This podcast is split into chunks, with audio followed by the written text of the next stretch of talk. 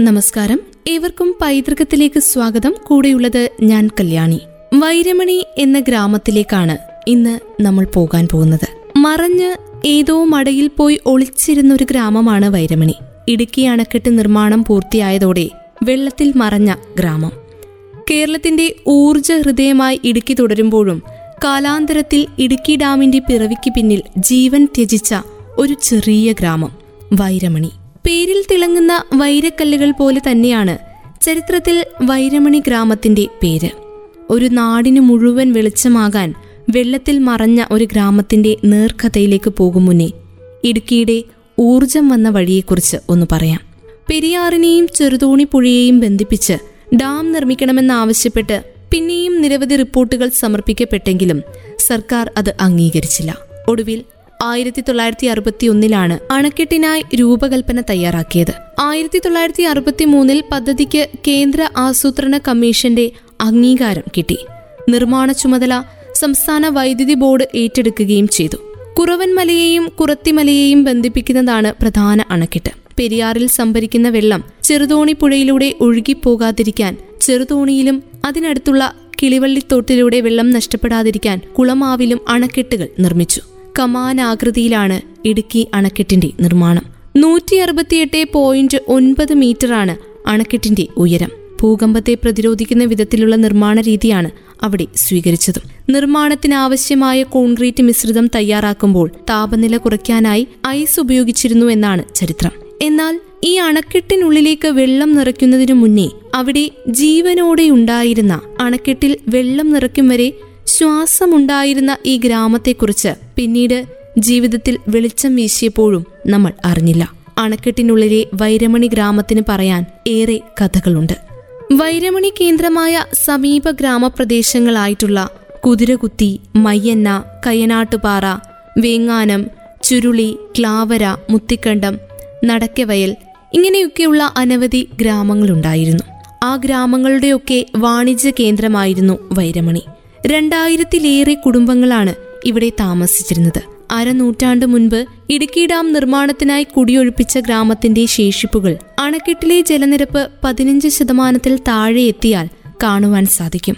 കുളമാവിലെ വൈരമണിയിലിരുന്ന് സൊറ പറഞ്ഞവരൊക്കെ പിന്നീട് കുടിയൊഴിക്കപ്പെട്ടിട്ടുള്ള മനുഷ്യരുടെ പട്ടികയിൽ ഇടം നേടി. അണക്കെട്ടിനുള്ളിൽ വെള്ളം വന്നപ്പോൾ വൈരമണിയുടെ അന്തേവാസികൾ മാഞ്ഞുപോയി. വൈരമണിയും മാഞ്ഞുപോയി. അങ്ങനെ ഒരു ഗ്രാമമുണ്ടായിരുന്നോ എന്ന ആശ്ചര്യത്തോടെ നമ്മൾ ഇന്ന് സംസാരിക്കുവാൻ തുടങ്ങി.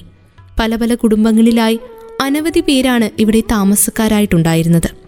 പ്രകൃതിയോടും മണ്ണിനോടും ഇണങ്ങിയ ജീവിത രീതികളിൽ ഏർപ്പെട്ടിരുന്ന വൈരമണിയുടെ ശബ്ദമായിരുന്നവർ. ഇവരുടെ ലോകം നിശബ്ദമായ വിപ്ലവത്തിന്റേത് കൂടിയാണ്. പുരാതനമായ നെൽവിത്തുകളുടെ സംരക്ഷണം മുതൽ കാർഷിക ജീവിതത്തിന്റെ തുടിപ്പുകളാണ് ഈ ഗ്രാമത്തിന്റെ പുരാവൃത്തം. കുന്നുകൾക്കിടയിൽ നാലോളം ഗ്രാമങ്ങളായി ചിതറിക്കിടക്കുന്ന ഗ്രാമത്തിൽ ഓരോ സങ്കേതങ്ങളിലും പത്തും ഇരുപതും വീതം കുടുംബങ്ങൾ വൈരമണി ഗ്രാമത്തിന്റെ പലയിടങ്ങളിലായി അണക്കിട്ട് വരുന്നതിന് മുന്നേ താമസിച്ചിരുന്നു.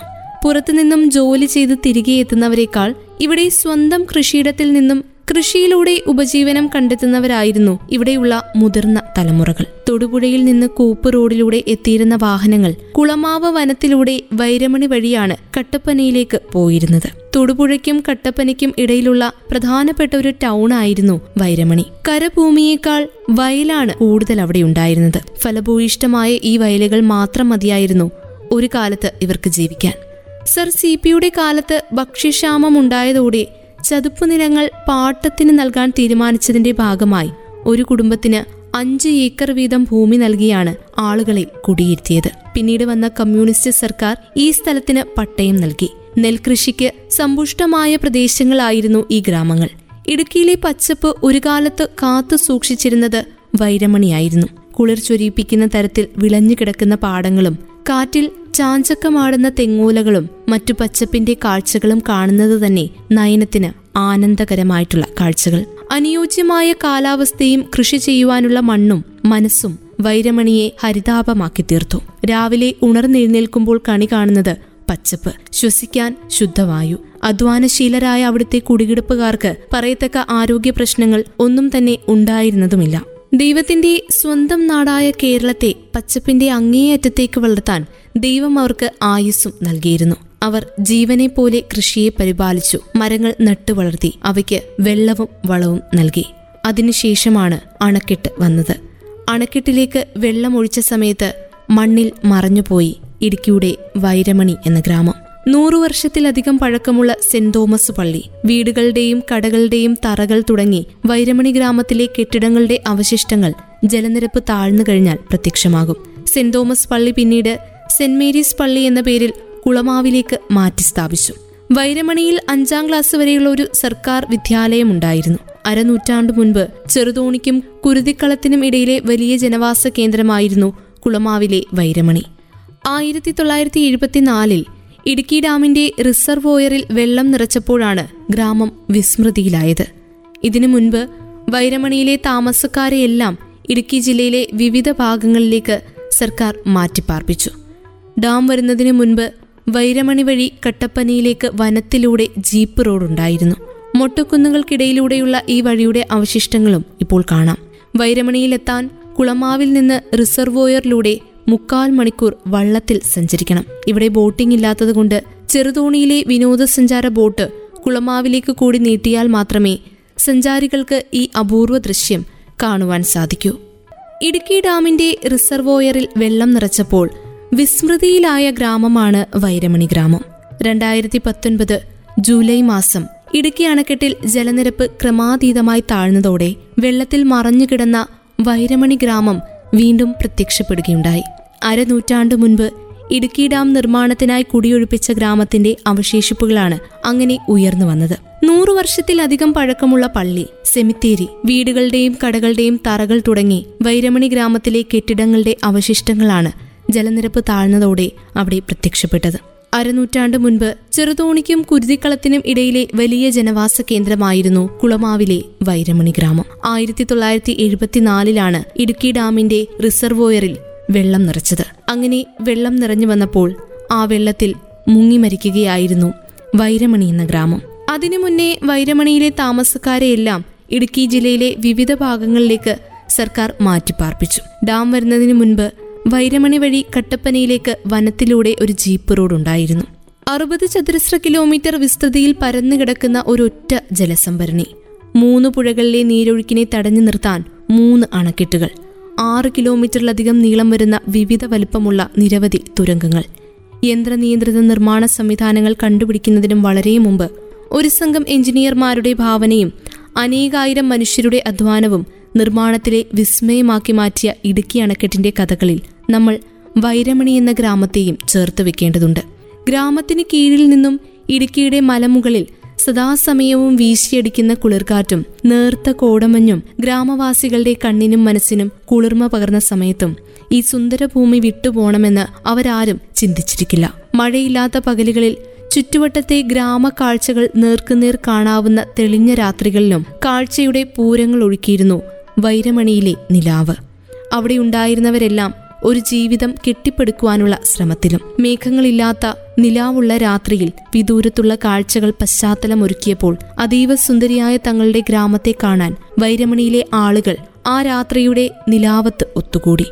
പിറ്റേന്നത്തെ കൃഷിയെക്കുറിച്ചും അടുത്ത ഗ്രാമങ്ങളിലേക്ക് വാണിജ്യ ആവശ്യങ്ങൾക്ക് നീക്കിവെക്കേണ്ടതായിട്ടുള്ള ധാന്യങ്ങളെക്കുറിച്ചും സംസാരിച്ചപ്പോൾ മറ്റു ചിലർ വൈരമണി ഗ്രാമത്തിന് ഇടുക്കിയുടെ കർഷക ചരിത്രത്തിലെ പങ്കിനെക്കുറിച്ചാണ് സംസാരിച്ചത്. പക്ഷേ അവരെയൊക്കെ ഞെട്ടിച്ചുകൊണ്ടാണ് കുടിയൊഴിക്കപ്പെടുന്നവരുടെ ഭീതിയേറിയ കണ്ണുകളുമായി ഒരു സന്ദേശവാഹകൻ അങ്ങോട്ടേക്കെത്തിയത്. ഈ കാഴ്ചകൾ ആസ്വദിക്കാൻ ഇനി നമുക്ക് അധിക സമയമില്ല എന്നും ഇവിടെ നിന്നും മറ്റിടങ്ങളിലേക്ക് നമ്മളെ മാറ്റിപ്പാർപ്പിക്കാനുള്ള നടപടികൾ ഭരണതലത്തിൽ എടുത്തിട്ടുണ്ട് എന്ന കാര്യവും പറഞ്ഞു വന്നത്. അന്നവിടെ കൂടിയിരുന്നവരുടെ കണ്ണുകളിൽ ഉപേക്ഷിക്കപ്പെട്ടവരുടെ തിരസ്കരിക്കപ്പെട്ടവരുടെ കണ്ണുകളിൽ നിറയുന്ന അതേ നിറത്തിലുള്ള കണ്ണുനീർ തുള്ളികൾ നിറഞ്ഞു.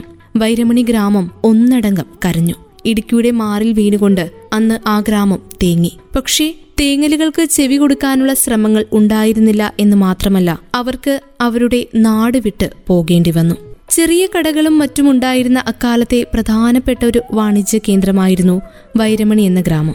കുളമാവിൽ നിന്ന് കട്ടപ്പനയ്ക്ക് പോകുന്നവരുടെ ഇടത്താവളവുമായിരുന്ന വൈരമണി ചെറുതോണിക്കും കുരുതിക്കളത്തിനുമിടയിലെ വലിയ ജനവാസ കേന്ദ്രം കൂടിയായിരുന്നു. ആയിരത്തി തൊള്ളായിരത്തി എഴുപത്തിനാലിൽ ഇടുക്കി ഡാമിന്റെ റിസർവോയറിൽ വെള്ളം നിറച്ചപ്പോഴാണ് ഗ്രാമം വിസ്മൃതിയിലായത്. അണക്കെട്ടിന്റെ നിർമ്മാണത്തിനായി ഈ കുടുംബങ്ങളെ വണ്ണപ്പുറം ചാലക്കുടി മഞ്ഞപ്പറ കൊരുത്തോട് ചേലച്ചുവട് പ്രദേശങ്ങളിലാണ് കുടിയിരുത്തിയത്. ഒരു കുടുംബത്തിന് മൂന്ന് ഏക്കർ വീതം സ്ഥലമാണ് നൽകിയിരുന്നത്. മൊട്ടക്കുന്നുകൾക്കിടയിലൂടെയുള്ള ഈ വഴിയുടെ അവശിഷ്ടങ്ങളും ഇപ്പോഴും കാണാം. വൈരമണിയിലെത്താൻ കുളമാവിൽ നിന്ന് റിസർവോയറിലൂടെ മുക്കാൽ മണിക്കൂർ സഞ്ചരിക്കണം. വൈരമണിയുടെ പേരിൽ ഇപ്പോൾ അവശേഷിക്കുന്നത് വൈരമണി ഫോറസ്റ്റ് സ്റ്റേഷൻ മാത്രം. കുളമാവിലെ ഫോറസ്റ്റ് സ്റ്റേഷൻ വൈരമണി ഫോറസ്റ്റ് സ്റ്റേഷനായാണ് രേഖകളിലുള്ളത്. ഒരായിരം കഥകൾ ഉറങ്ങുന്ന മണ്ണാണ് ഇടുക്കിയുടേത്. അവിടുത്തെ പല പ്രദേശങ്ങളുടെയും പേരിനും വളർച്ചയ്ക്കും പിന്നിൽ കുറേയേറെ കഥകളുണ്ട്. ഒരു ജനതയുടെ കഠിനാധ്വാനത്തിന്റെയും കഷ്ടപ്പാടിന്റെയും കഥകൾ. കൗതുകമുണർത്തുന്ന അങ്ങനെ ഇങ്ങനെ കേട്ടിരുന്നു പോകുന്ന കഥകൾ. മനുഷ്യനും പ്രകൃതിയും ചേർന്ന് അത്ഭുതങ്ങൾ തീർത്ത മലനാട്ടിലെ വിവിധ സ്ഥലങ്ങളിലൊന്നാണ് വൈരമണിയും ജില്ലയുടെ വാണിജ്യ കേന്ദ്രമായി ഒരു കാലത്ത് പേരെടുത്തിരുന്ന വൈരമണി ഗ്രാമത്തിന് ചരിത്രത്തിൽ നിന്നും പിന്നോട്ട് നടക്കണം. അതിന്റെ പ്രതാപകാലത്തേക്ക് എത്തിനോക്കുവാൻ. വൈരമണിയുടെ ചരിത്രം ആയിരത്തി തൊള്ളായിരത്തി നാൽപ്പതുകൾ മുതലാണ് രേഖപ്പെടുത്തിയിട്ടുള്ളത്.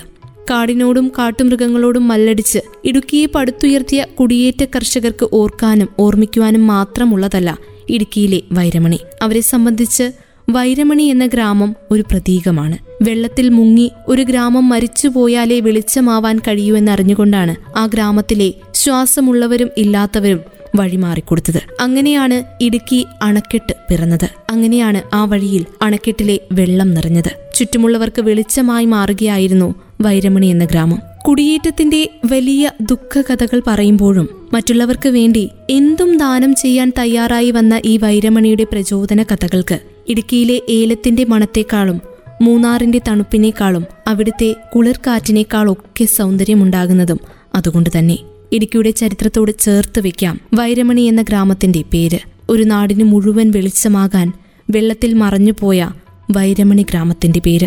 പൈതൃകം പൂർണമാകുന്നു. പൈതൃകത്തിലൂടെ ഇന്ന് നമ്മൾ കേട്ടത് ഇടുക്കി അണക്കെട്ടിന്റെ ചരിത്രത്തിൽ ഓർക്കേണ്ടതായിട്ടുള്ള വൈരമണി എന്ന ഗ്രാമത്തിന്റെ ചരിത്രത്തെക്കുറിച്ചാണ്.